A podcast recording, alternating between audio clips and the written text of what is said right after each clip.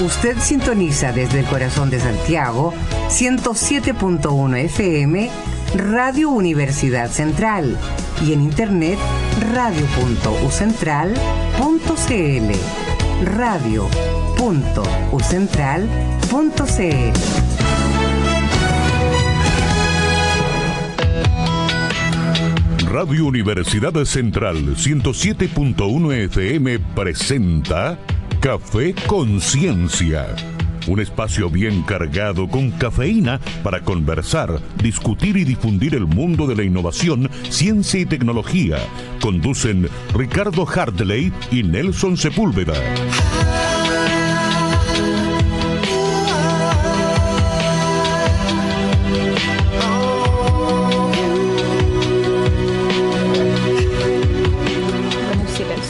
Muy buenas tardes, estamos nuevamente en Café Conciencia y esta vez estamos junto con Carolina Moraga.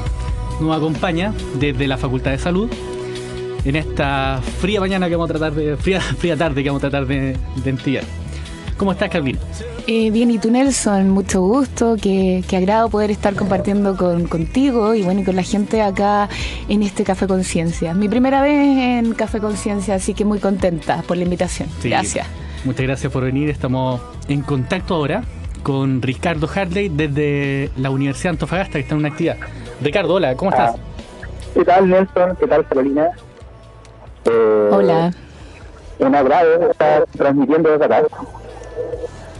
Hay una actividad de la Universidad de Antofagasta que está relacionada con una feria científica y feria de posgrado, en la cual me, invitaron a hablar sobre comunicación de la ciencia y este acceso al conocimiento que bueno, uno de los temas que indirectamente se va a estar hablando hoy apenas llegue paz, que es sobre laboratorios, abierto de hacer laboratorios por la comunidad, donde más que la universidad vaya a imponer las áreas que a ella le interesa desarrollar, va a preguntar a la comunidad eh, qué tipo de intervención ella necesita. Y si esa intervención va con cosas físicas maravillosas o simplemente va con cosas de educación, también es bienvenida. Así que estamos con la misma onda por todos lados evangelizando esta temática y nada, tratando de sumar más fuerza y que ojalá esto vaya aprendiendo cada vez más. Sí, sí. Estamos hablando de feria ¿Es una feria científica lo que se está desarrollando en Antofagasta? Es en la, en la feria de posgrado, en la cual la Universidad de Antofagasta se abre a la comunidad y a las otras universidades que están acá, como por ejemplo la Universidad Católica del Norte, y junto con mostrar sus programas de posgrado, eh, invita a la conversación. Ahí invitaron al panel de comunicación de la ciencia y este acceso al conocimiento, y luego hubo un panel sobre el Ministerio de Ciencia y Tecnología. Ah, qué interesante. Donde hubo docentes académicos de la Universidad de Antofagasta y también se invitó a académicos de la Universidad Católica del Norte. Lo cual es, también interesante como actividad y es lo que también estamos tratando de hacer desde la radio, de no solamente exponer gente de nuestro lugar, sino que atraer académicos y que esto se conforme realmente como una comunidad académica y comunidad de gente interesada. Claro, y como tú bien dices, académicos que puedan entrar en contacto también, no solo en los espacios académicos formales, sino también en la comunidad. Y, y darle jugar con esta palabrita, que mm. es comunicación académica y no académica, mm. y que ojalá desaparezca ese concepto, sino que es todo comunicación académica, pero con diferentes lenguajes no estamos en un pedestal superior y por eso somos académicos, ¿no? Todos somos académicos en mayor o menor medida. O sea, desde el conocimiento, dices tú. Y, bueno, esta actividad lo producen, así que nada, por eso me esencia, pero está súper bien acompañado y sí, esto, sí, estoy muy bien acompañado, gracias Ricardo. Y nada, pues, muy interesante el invitado que van a tener, ella va, un poco atrasada, pero ella tiene todas las coordenadas para que logren conocer el proyecto que lleva a ella que por sí ya no me interesa la universidad, eh, por intermedio de trabajo social, y hay una reunión ahí pendiente con Daisy y con el mismo Nelson, de cómo proyectar esta intervención de la universidad en la comunidad y viceversa, como nosotros como universidad debemos recoger esa iniciativa y ese interés y quizás modificar nuestra forma de hacer universidad. Sí, justamente. Y hoy día en, el programa nuevamente estamos hablando de eso, de comunidad, de ciencia y cómo, cómo en realidad no estamos hablando de la comunicación efectiva cuando es transversal en realidad. Y bueno, terapia ocupacional ahí tiene también mucho que decir. Hay varias iniciativas de parte de la facultad donde está participando Carolina, que también puede contar de ellos. Y participar con la comunidad. O sea, y, y mucha más de esta comunicación no debe ser solamente a través de paper, sino que educando Generando como... abriendo todas las puertas. Claro, como lugares comunes, digo yo, como espacios de encuentro. Mm. Hay un lenguaje que tenemos que aprender y, y, y tiene que haber un esfuerzo de ambos lados. Pero nosotros obviamente estamos llamados, si queremos dar el primer paso, de aceptar ese lenguaje y hacerlo propio. Sí, sí, por supuesto. en este, en este tema de comunicación, de lugares como un lugar de encuentro, estamos en divulgación también haciendo distintas tareas, estamos hablando con Carolina sobre el trabajo que se realiza en terapia ocupacional y también lo que estamos tratando de hacer de la ingeniería en conjunto, interfacultad, sabes bien del trabajo que llevamos en conjunto con, con ingeniería, con salud, con educación.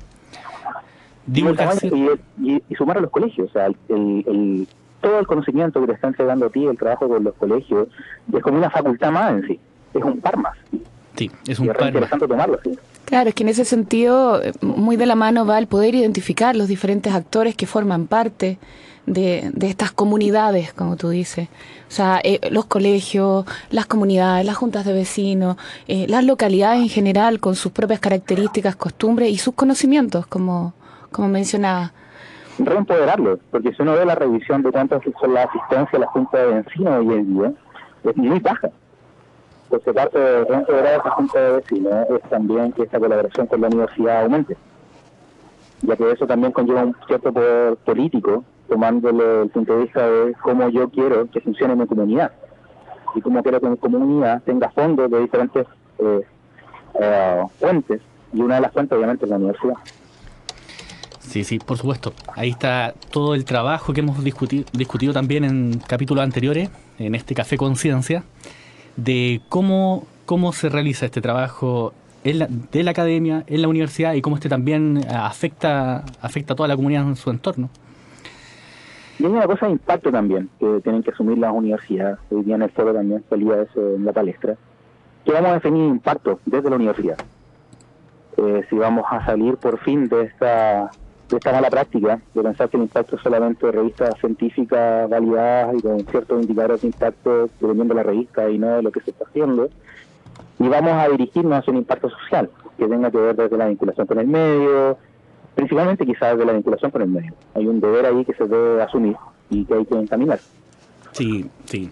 Justamente hacia allá es donde nosotros vamos a dar algunas líneas y vamos a conversar en términos de qué es lo que estamos haciendo en conjunto con vinculación con el medio, particularmente con la comuna del Monte y otras otras comunas aledañas a la región metropolitana. Hay unas cosas, características geográficas y que no son solo geográficas. De repente, a pesar de una distancia geográfica, los intereses son comunes. Eso es lo más importante de investigar, recoger y ver cómo intervenir desde la universidad se supone que ahí se está generando todos estos modelos de desarrollo y una responsabilidad de poder generarlo desde lo micro a lo macro, ya decisiones regionales de país. sí. No, sí, claro, de todos modos yo creo que un punto importante, un punto importante destacar es el tema del concepto de comunidad. Hoy día las comunidades son no están circunscritas a un territorio físico, sino existen diferentes tipos de comunidades, como tú bien dices, que tienen intereses eh, que son compartidos, que tienen necesidades que son compartidas, que van más allá de un terreno y que precisamente nosotros en, eh, desde nuestros lugares de trabajo efectivamente tenemos harto que decir. Absolutamente. Y una responsabilidad también con tener la oportunidad de estar en una institución que puede tener contacto con muchas instancias y a la vez que no es rígida. Está trabajando en una empresa privada hay que tener ciertos, ciertos resultados, nada más. En cambio, la universidad da el, potencial de poder conversar con todos los actores sociales. Y eso es una responsabilidad. Sí, una responsabilidad. Y parte de esa responsabilidad es montar proyectos como los que, estamos, eh, que se están intentando montar o los que ya estarán dando y hay que darle más difusión que era parte un poco porque la, la motivación que estuviera paso hoy día con, con Claro, que es parte de un ejemplo que va en esta misma línea, digamos, como ella también se involucra eh, en, estos, en estos espacios comunes, ¿cierto? En este parque público, un poco de lo que ella nos va a contar. Ahora también un tirón de oreja para la universidad, porque Paz no está asociada a ninguna universidad. Y aún así ha podido tener pasantías, ha podido conseguir fondos, etcétera. Entonces, ella nos viene a dejar la gana más alta de, de qué es lo que debemos hacer, o al menos nos deberíamos cuestionar como institución de educación superior. Por supuesto, Ricardo, en otros capítulos hablábamos eh, de esto, de, del titular de uno de los investigadores que ha vuelto a Chile y era Chile no me necesita. Y es como, como de alguna manera deja que este capital humano avanzado, preparado, deje que simplemente se esté yendo o se pierda se pierda en otros lugares y no en, en una instancia de participación que podría involucrar muchos actores, no solamente académicos. Ahora también recordamos a Aaron Schwartz, por ejemplo, eh, que él veía este conocimiento más allá y que podía surgir en cualquier lugar. Por eso la necesidad de, que la información estuviera disponible para quien la quisiera procesar y, generar conocimiento a partir de ella. No es solamente la instancia universitaria, hay, hay genios en todos lados. Y la universidad, bueno, otro deber de ella es poder dar ese, potencial de desarrollo ahí. Sí, por supuesto. Y repetimos a quienes nos están escuchando en este Café Conciencia que nos, acompaña Carolina Moraga. Estamos eh, conduciendo este programa porque Ricardo Harley se encuentra en Antofagasta eh, invitado para alguna de las charlas que, como menciona, el abrir los espacios, estos espacios de participación en un Open Access. Eh, ¿La charla que das es hoy día? Sí, fue en la mañana. Por suerte estuvo el rector, así que nos cobró la palabra de varias iniciativas que podríamos estar apoyando. De, por ejemplo, trabajar con los repositorios. La importancia que es desde la universidad empezar a educar respecto al tema. Y eh, que se abran los espacios, obviamente, para poder realizar esa educación, tanto estudiantes, académicos, investigadores y directores. Y saben las áreas que avanza usualmente más lento en la gestión universitaria son justamente estas universidades de, de gestión y análisis institucional porque el desarrollo tecnológico, el desarrollo de innovación en los laboratorios y en investigación va muy rápido, pero pocas veces se vincula publicaciones desde las direcciones de gestión y análisis institucional, siendo que ellos tienen mucha información de cómo ha progresado la universidad de buena o mala manera. Claro. Y ese punto eh, yo creo que se puede empezar a abordar ahora con mm. todas estas modalidades de universidad, estas transdisciplinas, interdisciplinas, etcétera, necesitan ser evaluadas, publicadas y publicar los fracasos y los aciertos para que esto vaya perfeccionándose. Y tal vez ha sido un área poco, poco explorada aún desde estas direcciones, pero por sí mismas son un instituto de investigación o tienen el potencial de serlo. Eh, o sea, sin lugar a duda eso es un desafío. O actualmente estamos un poco alejados, pero estamos desafiados a poder involucrarnos en nuestro espacio y a cuestionar nuestras prácticas actuales. Y finalmente tiene que ver con eso. Nos desafía en términos de, de innovación también, de innovación y creatividad en, en una forma de hacer que, que traemos aprendida y que pocas veces nos cuestionamos. Y pocas veces también cuando se cuestionan se evalúan porque hay muchos intentos de hacer modificaciones que nosotros creemos que son las adecuadas, pero a veces no lo son. Pero como no, hay un análisis posterior considerando todo lo que variables que se lograron aplicar o no, finalmente tenemos la idea de que algo funciona cuando quizás no lo es. Y una de las cosas que ha ayudado, quizás ha empeorado esto, ha sido el desarrollo de las, estas unidades de análisis de negocios en las universidades, donde no venía acompañada de una unidad de analítica de datos que lo que una universidad, por su tipo de cuestionamiento, el tipo de emisión que tiene, pues debería estar formando más, más. Pero bueno, eso es parte del desarrollo de las instituciones de educación superior y, serán próximas conversaciones las que los aborden en más profundidad. Pero claramente necesitamos cuestionarnos, si no nos cuestionamos nosotros, que somos los llamados a hacerlo, y cuestionar todo y tratar de, mejorar lo que hay. Sí, sí, por supuesto. Ricardo, tenemos a nuestra invitada, le ah, queremos presentar también. para, para, que la salude, estamos con Paz Bernardo. Maravilloso. Bueno, yo los dejo ahora, ya que llegó nuestra amiga. Así que nada, lo, iré escuchando ahí en vivo. Muchas gracias, Ricardo, y la mejor vibra en el trabajo en Antofagasta. Muchas gracias. Que, te vaya bien. Chau, chau. Bueno, continuamos con Café Conciencia y estamos con, con Carolina Moraga. Y tenemos a nuestra invitada ahora. Nuestra invitada, Paz Bernaldo, quien es investigadora y trabajadora en desarrollo. Entonces queremos, como se presenta siempre los demás invitados, que nos digas, Paz, eh, de dónde vienes, qué haces, em, cuál es tu trabajo. Sí, claro. Eh, quiero captar con quién estoy hablando también. Tú eres Nelson, ¿no? Ya, perfecto. No te reconocí por la foto en Twitter, entonces estaba confundida. Ok. Em, sí, bueno, trabajo en desarrollo, eso. Eh, bueno, súper general. Cuando digo desarrollo, en general la gente me mira con cara de cualquier cosa. Y qué bueno, porque me da una chance de tener una conversación, quizás a veces. O, o bueno, o largarme, ¿no?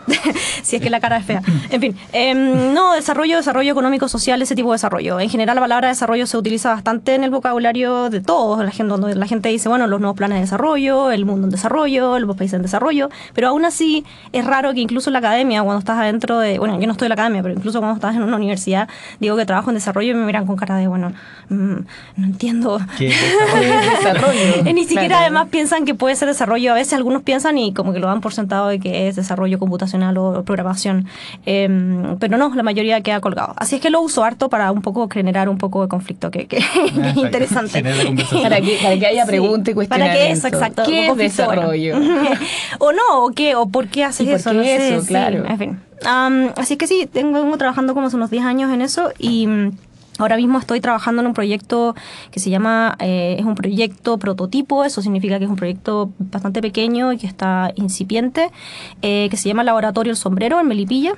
Eh, el objetivo de este, de este proyecto a nivel bien general, porque como les digo está empezando, es em, combatir procesos de, eh, de segregación y inequidad y desigualdad em, en áreas vulnerables o en las áreas más vulnerables de la ciudad de Melipilla, una ciudad que queda unos, a unos 60 kilómetros de Santiago. Em, con el, y, lo, y lo- queremos pelear esos procesos de segregación y, y desigualdad eh, urbana em, eh, a través de ocupar y de poder como abordar el espacio público, en el espacio, en el espacio físico público y el espacio digital público. Sí, es un poco extraño, yo sé, pero podemos eh, elaborarlo más. Paz, y, y podrías contarnos cómo llegaste tú a, a esto, a hablar de desarrollo, a trabajar en desarrollo y puntualmente al laboratorio El Sombrero en Melipilla.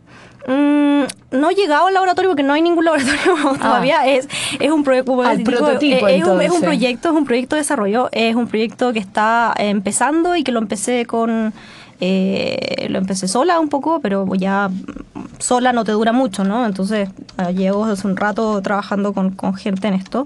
Em, y sí, lo que queremos es tener un, laboratorio que permita em, sí, pelear esto, eh, la segregación espacial, pero a través de ganar habilidades y ganar conocimiento en, temas de tecnología y del espacio digital y el espacio físico también, que están mezclados. La hipótesis detrás es de que eh, la segregación y la inequidad y desigualdad como conceptos distintos em, se refuerzan físicamente y digitalmente también. Es decir, quienes tienen voz en el espacio digital también lo tienen en el espacio físico. Eh, los que tienen poder en el espacio físico, en el espacio público físico, también lo tienen en el espacio público digital.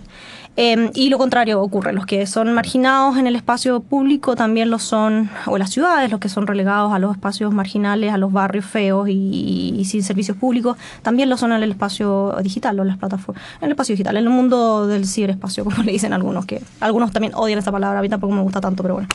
Eso. Sí, mira, qué bueno que lo mencionas porque justamente estamos a puertas de elección presidencial y pareciera que quien abarca los sistemas digitales también está en el todo el espacio físico.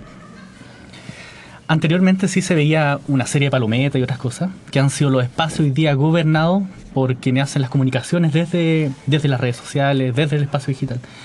Y cuando hablamos de marginados, claro, probablemente estamos hablando de un espectro mucho más amplio, no solamente el acceso, sino como tú bien decías, son palabras distintas. Por un lado está la inequidad y por otro desigualdad. Mm, me, me gustaría preguntarte cómo, cómo llegaste a incursionar en el área en el área de desarrollo y particularmente por qué Melipilla. Eh, llegué a- bueno, partí con temas de desarrollo cuando estudié mi maestría en eso, hace harto tiempo, ya. Eh, inmediatamente después de salir de la, de la universidad, de pregrado. Eh, y estudié desarrollo y me quise dedicar a eso desde entonces. Pero me, me- me enfoqué en el tema de, de energías limpias y desarrollo sos- sostenible y cambio climático por varios años. eh, hasta que me moví a- hacia los temas que más me interesaban, que finalmente eran, eran relacionados con el tema de, eh, de desigualdad e inequidad. ¿no? Am, ¿Cómo llegué a, a Melipilla? Eh, fue por casualidad. Yo estaba buscando hace algunos años eh, trabajar con organizaciones de la sociedad civil, pero no tenía contacto con ninguna. Mm, y, y nada, había sido voluntaria en un esfuerzo súper de base de un grupo de vecinos en este en esta ciudad que habían estado que habían hecho una reforestación en este cerro que se llama el Sombrero, de ahí el, nombre del laboratorio. Y, y, nada, y fui voluntaria en este proceso de reforestación junto con muchas otras personas desde la ciudad. Y y pensé que no iba a funcionar en absoluto porque era, era una, era, habían basura, digamos, había, era un ex basural ese, ese sector, pero además porque es difícil mantener las reforestaciones en general, tienen un porcentaje muy bajo de éxito y también estamos, a ver, este cerro urbano que se llama Sombrero, que es lo que primero que ves cuando llegas a Melipilla, si es que miras para arriba, digamos, em, está muy obviamente ahí, ¿no? Y parece un sombrero, por eso le dicen así. Em, este cerro está rodeado por, eh, por barrios que son en su mayoría muy, marginales, como les decía, ¿no? Em, son los barrios peligrosos donde te dicen que no tienes que meterte y eso. Y nada, entonces esta me pareció una buena iniciativa este, en ese entonces, hace tres años o cuatro años, de este grupo de vecinos y, y, me quedé en contacto con ellos y en el 2015 empecé a colaborar más, más estrechamente con ellos porque querían hacer un proyecto de, de, eh, de parque público en el cerro, que todavía están en eso. ¿eh? Eh, pero luego yo hice investiga trabajé en un, un, proceso de investigación el año pasado en estos barrios y, y a principio de este año comencé a elaborar este proyecto más específico. Y en ese sentido, Paz, en este contexto que tú nos detallas en Melipilla, eh, ¿qué rol juega el emprendimiento para poder llevar a cabo este, este proyecto? Eh, sí, bueno, en, la palabra emprendimiento se puede usar en distintos contextos, no necesariamente en el mundo privado como se imaginan ustedes, pero como para hablarle estoy pensando en los auditores también. Em, em, y, pero claro, generalmente la escuchamos en el contexto de empresa privada, privada, privada, ¿no? Pero uno también emprende, o la gente puede, o las organizaciones pueden emprender en distintos ámbitos, ¿no? Eh, y en temas de desarrollo también se habla de emprendimiento en desarrollo, ¿no? Es decir, comenzar cosas nuevas, eh, o tratar de hacer las cosas de manera distinta, tratar de resolver problemas de manera distinta, eh, con, métodos distintos, con procesos distintos, con enfoques distintos, con, en fin. Eh, así es que mm, hay, hay, mucho, hay mucho en común entre el emprendimiento privado y este tipo de, emprendimientos en desarrollo. Ah, bueno, a ver, puentes, ¿no? Y hay cosas que, que sí, hay, hay elementos en común, ¿no? no necesariamente, hay gente que emprende de manera muy tradicional también, pero bueno.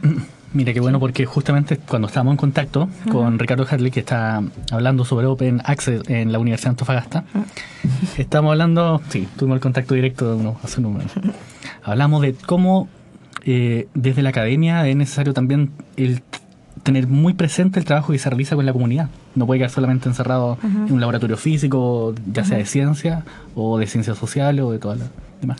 Y cómo, cómo, cómo este trabajo lo unamos también con la comunidad, con todo el entorno en realidad. Mm.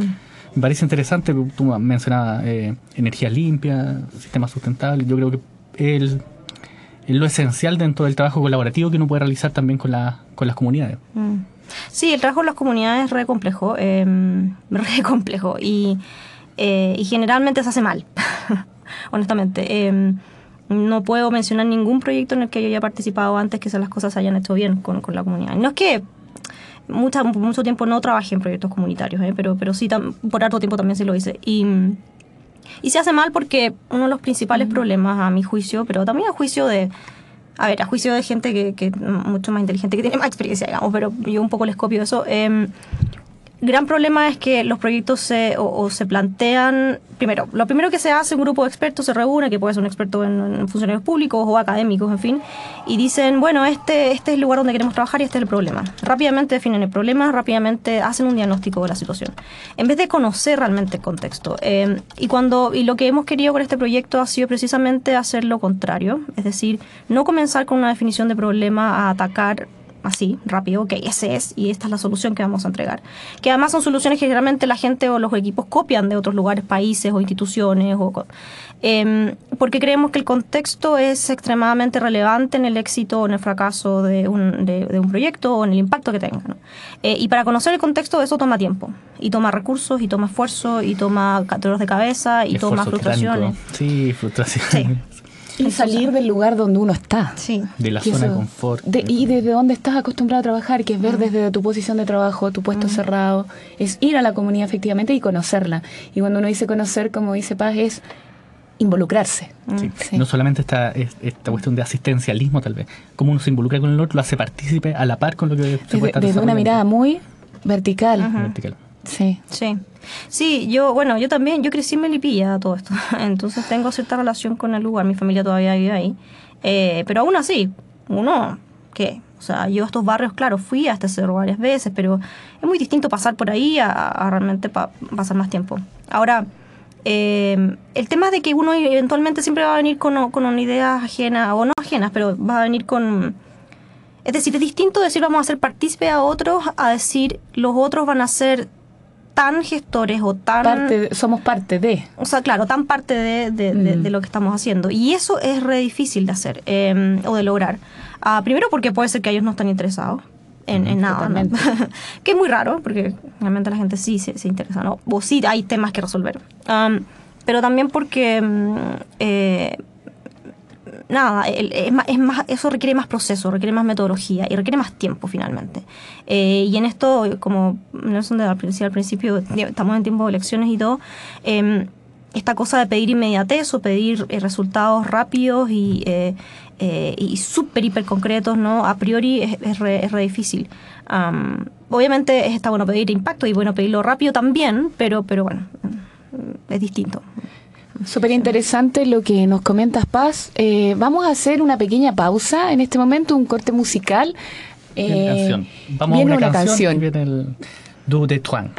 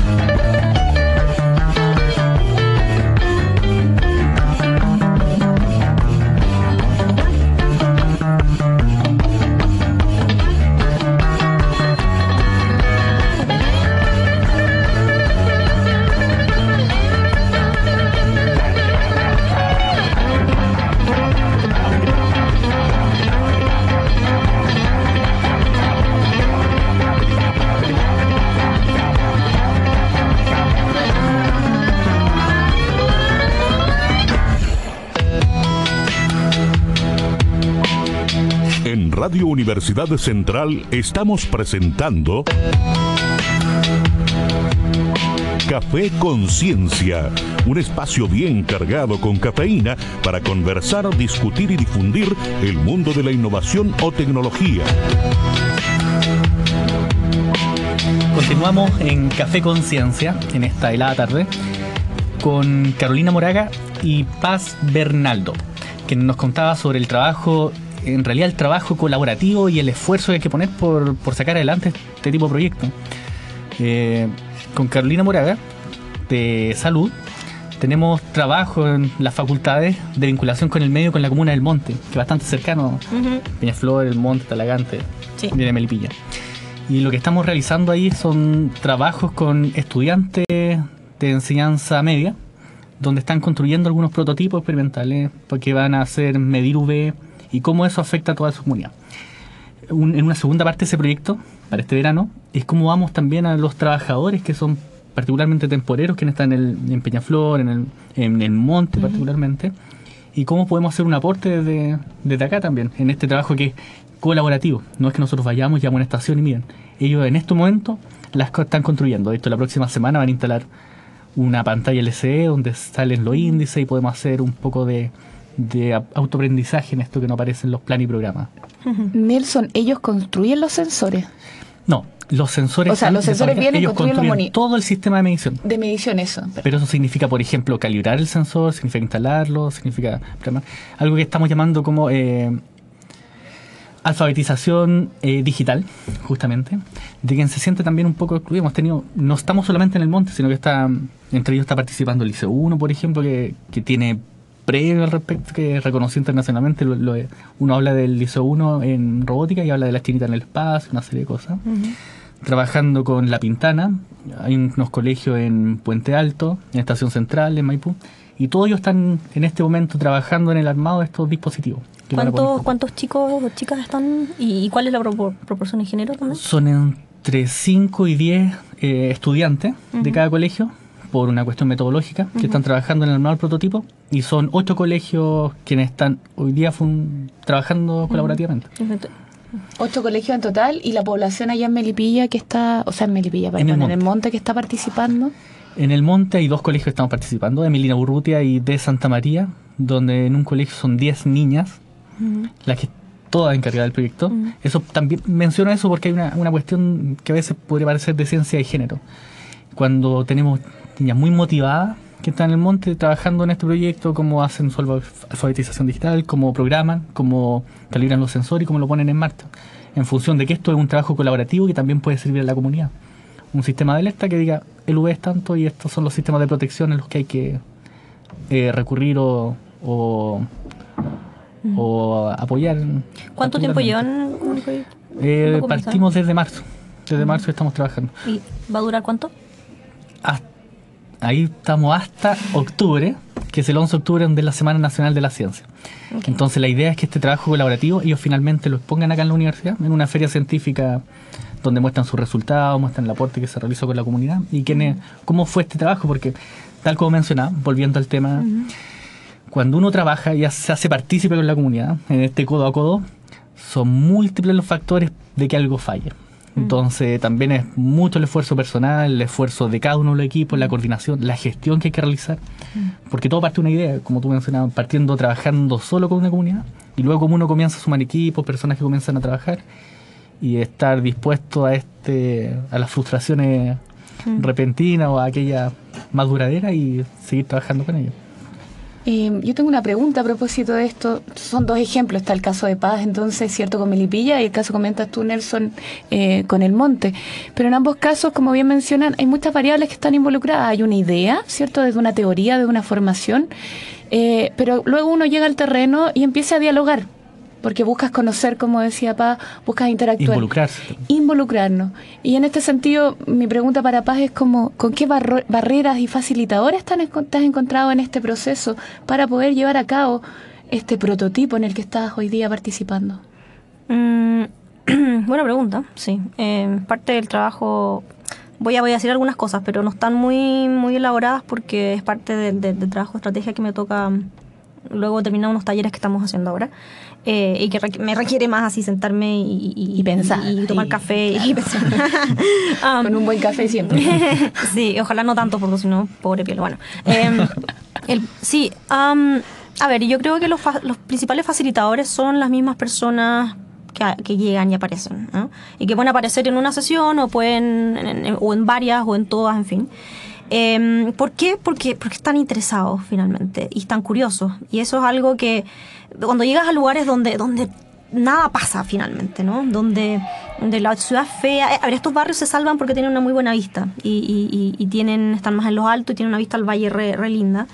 Em, pero cuando hay en un lugar así donde no pasa nada, donde, donde hay el estrés es constante de tu familia, tu barrio, de tus vecinos, eh, en fin, cualquier cosa distinta un poco, no sé, eh, te genera curiosidad, pero no necesariamente a todos, pero, pero me refiero que quizás el principal como eh, antibarrera o la, facilitador es el mismo entusiasmo que, tiene, que, tiene la gente y la curiosidad de saber qué, más puede pasar y qué más se puede hacer. Em, barreras... Mm, la misma complejidad de, o sea, de tratar de sacar algo distinto adelante eh, y que tenga un y que ojalá tenga un impacto es, es, la, es la principal barrera. Hay demasiados factores, lo que decía Nelson recién, ¿no? demasiados factores en juego eh, para que el cambio que tú quieres ver que ocurra, ocurra. Ahora, con esta cosa de que es un proyecto prototipo, lo que yo les decía que, que el objetivo como general a largo plazo es luchar contra estos procesos de segregación espacial ¿no? y, digital también. Eh, pero lo, el objetivo específico todavía no está definido. ¿Por qué? Porque lo que hemos hecho en estos meses es precisamente intervenir y aprender de manera rápida. Aprender, conocer el entorno, conocer todas las posibles variables. Em, ¿En esa fase te encuentras actualmente? Exacto, sí. Estamos en eso todavía. Entonces las... las la definición más específica de qué queremos y que, cuál es el cambio que queremos que ocurra, en cuál tiempo, ¿no? Y, y qué es lo que necesitamos que, pase para que eso ocurra, no lo tenemos definido todavía. Mencionabas que estaban trabajando en unos talleres con la comunidad. ¿Son unos talleres que están desarrollando actualmente o que están por comenzar? ¿Qué son esos talleres que están? Lo comenzamos hace tres semanas el primero, son, le estamos llamando talleres de fabricación de luces sin batería o de linterna sin batería también podemos decirles. Em, eh, lo que pasa es que en febrero o en marzo postulé un fondo chiquitito con las mismas organizaciones con las que hice una investigación el año pasado. ¿Son eh, em, juntas de vecinos? ¿Son comunidades eh, abiertas el llamado? ¿Cómo? No, no, el, no, el fondo, a ver, nosotros postulamos, yo eh, postulé hace unos meses a un fondo de extranjero para para financiar estos talleres, eh, para financiar nuestros, talleres, para financiar, a ver, este programa se llama 100 días de aprendizaje y es organizado por Age of Wonderland y Baltam Laboratories, que son organizaciones con las que hice, que financiaron una investigación del año pasado, que hice sobre en el terreno, en, el sombrero el año pasado. Eh, y este año, entonces, la, como la última versión de este programa, que fue el año pasado, lo, modificaron un poco y lo que están ah, financiando son 100 días de aprendizaje en distintos lugares del mundo. 100 días de aprendizaje. Sí, eh, que son muy variados. O sea, tienen desde gente que van a hacer una expedición en, por las montañas en, en, Asia, ¿no? Eh, más de un día, ¿no? Hasta nosotros que estamos haciendo estos talleres. Eh, y, el, y, el, financiamiento para un día de aprendizaje lo estamos dividiendo en cuatro. Entonces estamos haciendo cuatro talleres de fabricación de luces sin batería.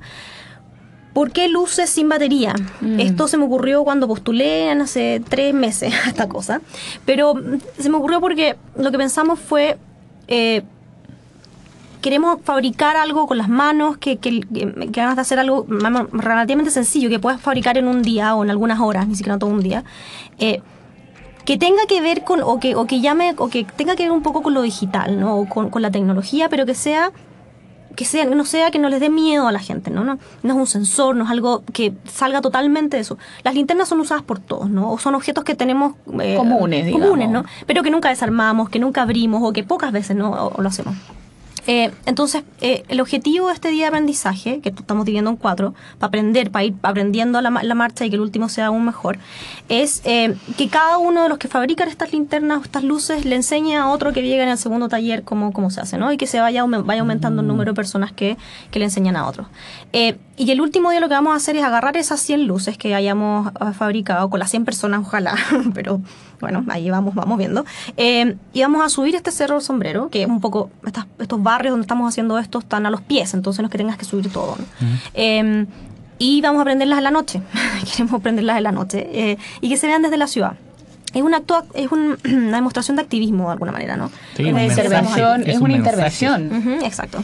Como estamos aquí, juntos podemos hacer y transformar este espacio, ¿no?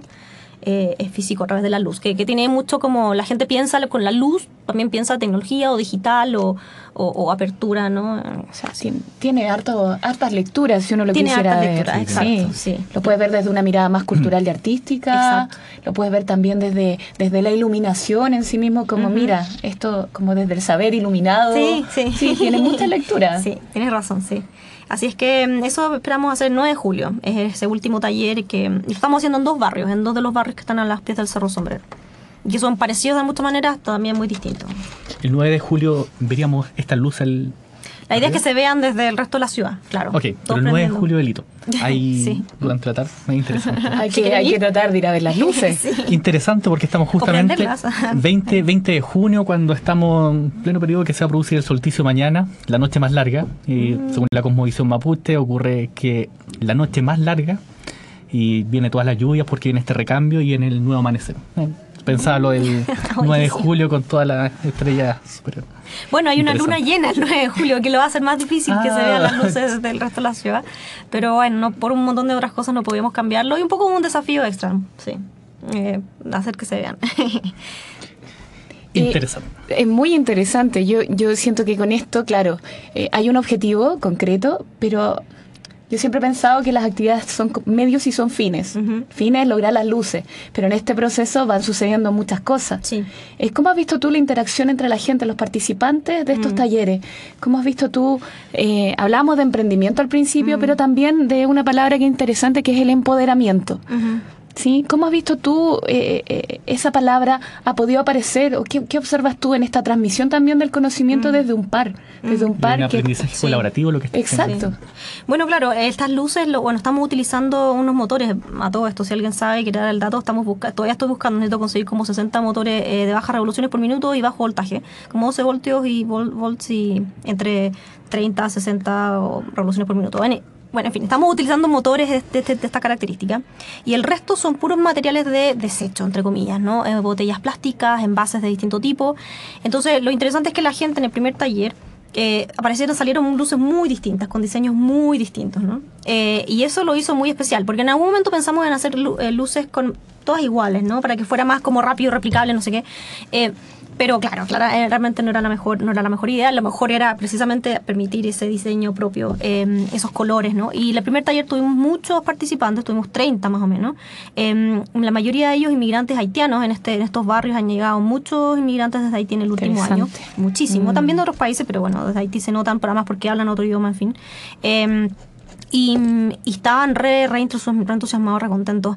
Hay claramente una cosa... Mm, eh, supongo que sí, hay una cosa con el empoderamiento cuando, cuando, cuando metes las manos en o, utilizas tus manos para transformar un objeto o para cambiar o, cambiar una realidad finalmente. Sí sí sí, sí. y, y eh, nada entonces estábamos re, sí estuvimos re contentos. El segundo fue en el en el otro barrio donde estamos eh, participaron niños y algunas familias. Tuvimos fue el este domingo antes de ayer tuvimos que luchar contra el partido de, eh, contra el partido de, Chile, y el día del padre también. Entonces no nos fue también como el primer taller en el sentido de tener tanta convocatoria, son entonces talleres abiertos talleres abiertos, pero queremos que vaya principalmente la gente del barrio. No estamos haciéndole difusión en el resto de la ciudad. Porque eh, este proyecto tiene que ver con el territorio, tiene que ver con el espacio físico. Con, transformar el espacio físico a través también de transformar el espacio o, nuestro, em, nuestro, nuestro rol en el espacio virtual. Eh, entonces, eso, no, no, súper general. Entonces, em, sí, no es, una, no es un taller abierto para cualquier persona que venga. pero sí de la comunidad. Sí, de, la, de, los, de los alrededores, claro, exacto. Em, así es que tenemos otros dos talleres y, en cada uno hemos aprendido nuevas cosas y, en fin, así que ha sido, ha sido bueno. En vez de tener un solo taller, gran taller, y quisimos hacer cuatro y... Además porque queríamos hacer 100 luces. Al principio queríamos hacer mil, pero... pero, pero claro, sí, rápidamente uno sí, baja. No, al principio queríamos hacer mil, pero eran distintas. Queríamos utilizar unas, unas bolitas de, de ping-pong y había un circuito y una batería. Eh, dijimos no queremos baterías, queremos sacar, sacar las de las baterías y, y Mira qué interesante porque también los otros capítulos que hemos tenido de Café Conciencia, el tema siempre ha sido, el, eje conductor es ciencia, tecnología, hablamos de innovación, pero también cómo esto afecta a la comunidad y particularmente el trabajo que desarrolla, que la, la comunidad está involucrada en todo lo que tú estás desarrollando, no, no es ajena a esta transformación social que se puede hacer desde, desde la ciencia. Sí, ahora estos super, estos años son súper, una cosa súper chica, ¿no? Y son intervenciones re, o sea, muchos en la comunidad no saben del laboratorio de este proyecto y, y, también falta tiempo de explicarnos por qué estamos ahí, qué queremos hacer, en fin, ahí son pasitos súper súper pequeños los que estamos hablando. Sí, mira, me acuerdo, creo que hay, hay un poema, parece que relaciona con Galeano también, que dice, no vamos a cambiar el mundo, es una gota de agua, pero para una hormiga es toda la gota de agua que tiene el resto. Sí, también está relacionado con algunos de los pueblos originarios, volviendo al Huitri Panantú, que es mañana con la nueva salida del sol. Genial. Mira, vamos a hacer un pequeño corte eh, musical y seguimos en Café Conciencia con Carola Moraga y nuestra invitada. No falta el nombre.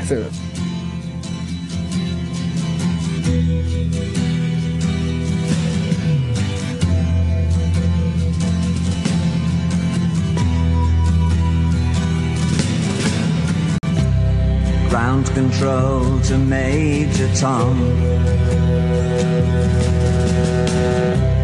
Ground control to Major Tom.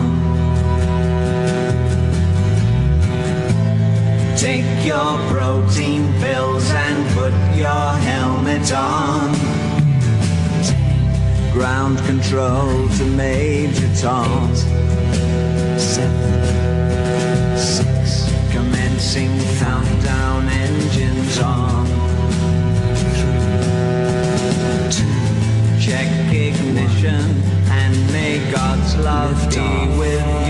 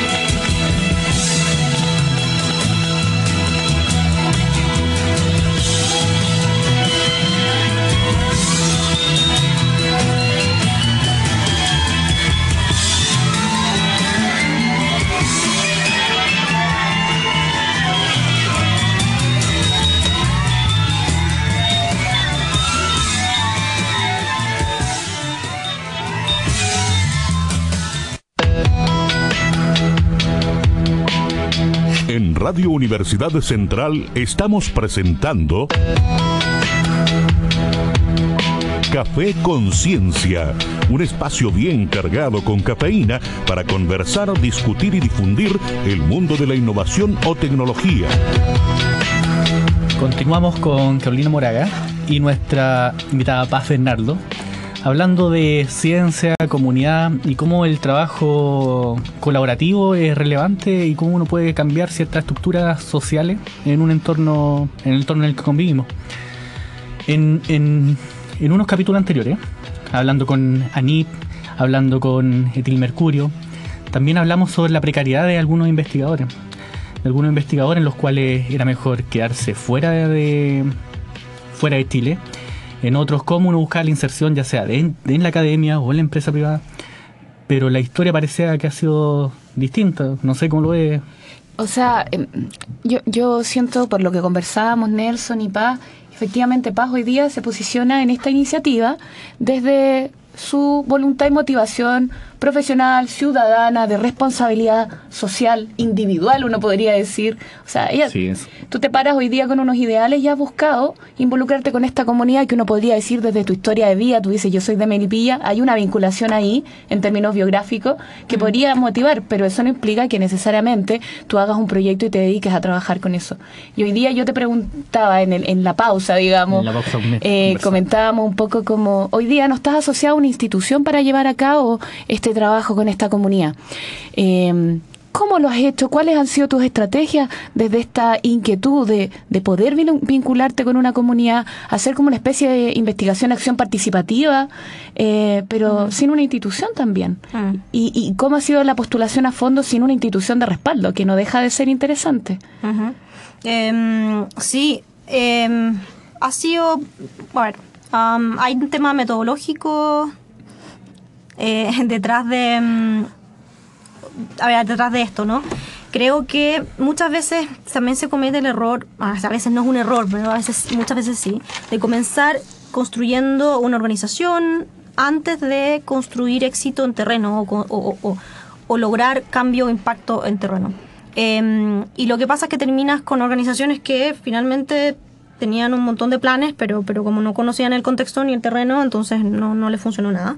Y quedaron ahí en papel. Em, entonces yo no he creado ninguna ONG ni ninguna organización para esto como para postular a fondos. Entonces he postulado algunos fondos que son micro, micro y que son para individuos que hacen este tipo de, de proyectos. La mayoría de ellos internacionales, porque... em, eh, y pensando bien a qué fondos postular, ¿no? Fondos que no te, no te amarren con mucho eh, papeleo administrativo em, eh, y que hayan claramente ideales también compartidos con las organizaciones que entregan los fondos, ¿no?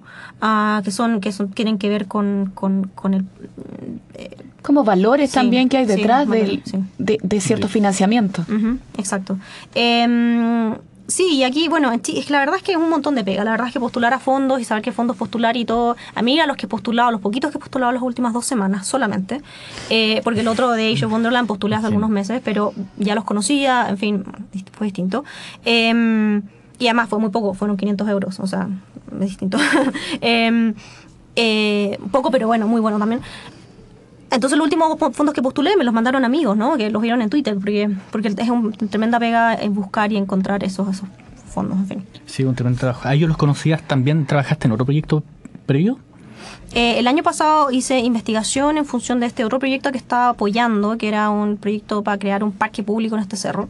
Eh, También Cerro y- Sombrero en Melipilla. También Cerro Sombrero en Melipilla, sí. Y en función a eso es que yo iteré, cambié y, y- y modifiqué mi... mi- eh, va, básicamente el año pasado hice investigación, eh, de- tanto de- de- le- leída y también en terreno. eh, hice alguna etnografía, pero muy así a Mm. lo... ¿Cómo se dice cuando eres como no pro en algo?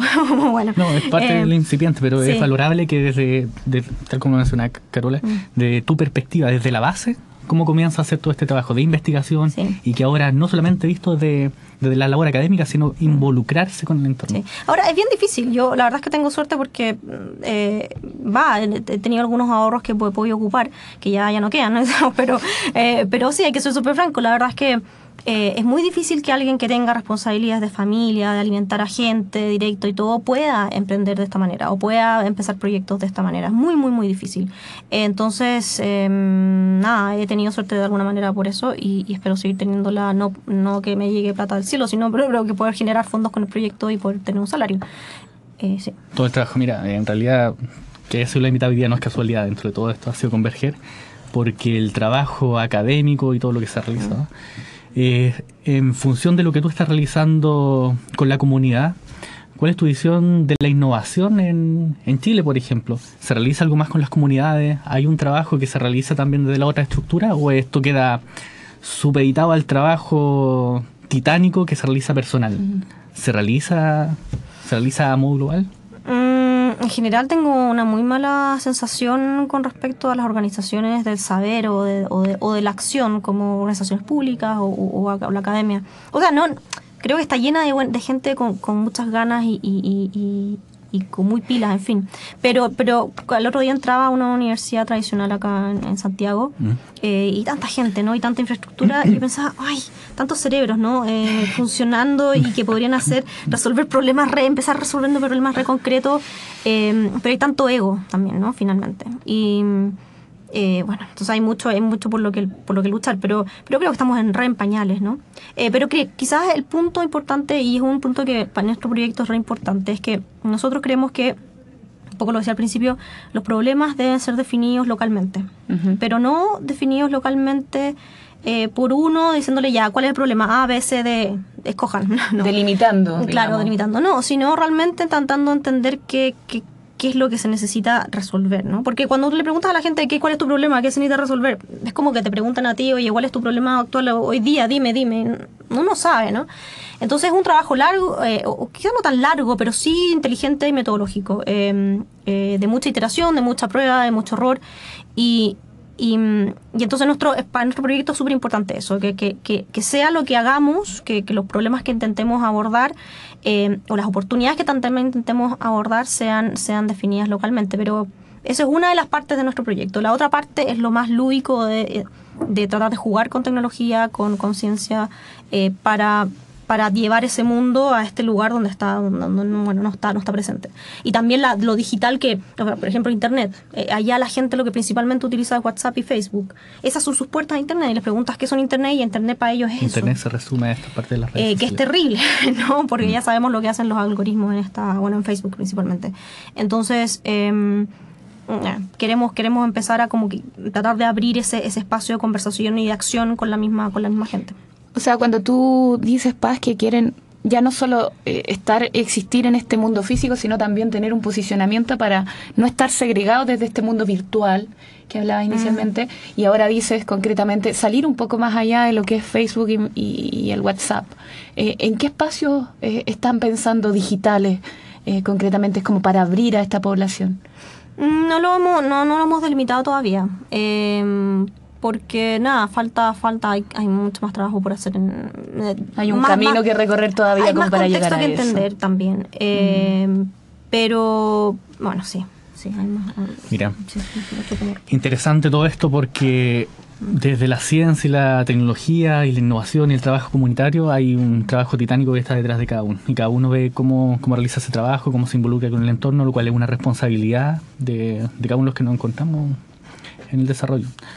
Eh, nos gustaría preguntarte cuáles son los próximos, tus próximos proyectos, tus próximas tareas. ¿Sigues trabajando con la comunidad? ¿Cómo te podemos encontrar en Twitter? ¿Cómo te podemos seguir en las redes sociales? y seguir el trabajo que estás realizando a fin de cuentas. Mm, em, sí, bueno, en Twitter creo que es Paz Beise, como de Bernaldo y Contreras, que son mis apellidos, eh, parte de mis apellidos. Em, sí, creo que ese es mi Twitter, no estoy tan segura. No soy, gran- no soy la verdad es que Twitter lo ocupo para seguir a gente que, me, que cuyo trabajo me interesa y cachar y- y de, de- de recursos y de materiales y de cosas. Así es que si esperan a alguien muy activa ahí no, no lo van a encontrar. Em, pero, pero sí, pues un método para comunicación de todas maneras. Ah, sí, me encanta Twitter igual, debo decirlo. Am, eh, pero el proyecto lo pueden seguir en Instagram, quizás es más, es más En. Instagram. ¿Y cómo lo podemos seguir en Instagram? Sí, es arroba sombrero hill, como eh, eh, cerro en inglés. Eh, lo puse en inglés hace tiempo, cuando estaba haciendo la investigación con la gente en Holanda. Eh, entonces, por eso el inglés. Pero Arroba. también porque Instagram eh, queremos crear una plataforma para Chile, pero también para el otro lado. Eh, sí, así, Sombrero Hill. Am, y, y eso nomás, en Instagram, ese es el Instagram. Y, y ahí entonces ponemos las fotos, pero también las historias en relación a las fotos y vamos explicando de qué se trata. Ok. Me gustaría tener más redes sociales. Tenemos un- unos blogs, pero no pero no lo voy a dar ahora porque vamos a cambiar un poco, vamos a hacer un cambio ahí. Y lo vamos a poner en Instagram. así. Y te vamos a promover también desde Twitter y otras redes sociales también para dando a conocer tu trabajo, que es bastante relevante en realidad. Claro, sí. Una, una última cosa es que yo trato en general como que ojalá no aparezca mucho mi nombre, quizás más el proyecto. Así que Eh, sí, muy interesante. Vamos a, a seguir entonces este proyecto eh, en Instagram. Y, y gracias por, por la experiencia también, Pa. Es, un- es Sí. una, es una Muchas tremenda... gracias por Gracias a acompañarnos. Sí. Y nos vemos el próximo martes de 15 a 16 horas en Café Conciencia. Muchas gracias, Paz. Muchas gracias, Gracias. Nelson. Radio Universidad Central 107.1 FM presentó Café Conciencia, un espacio bien cargado con cafeína para conversar, discutir y difundir el mundo de la innovación o tecnología. Hasta la próxima semana.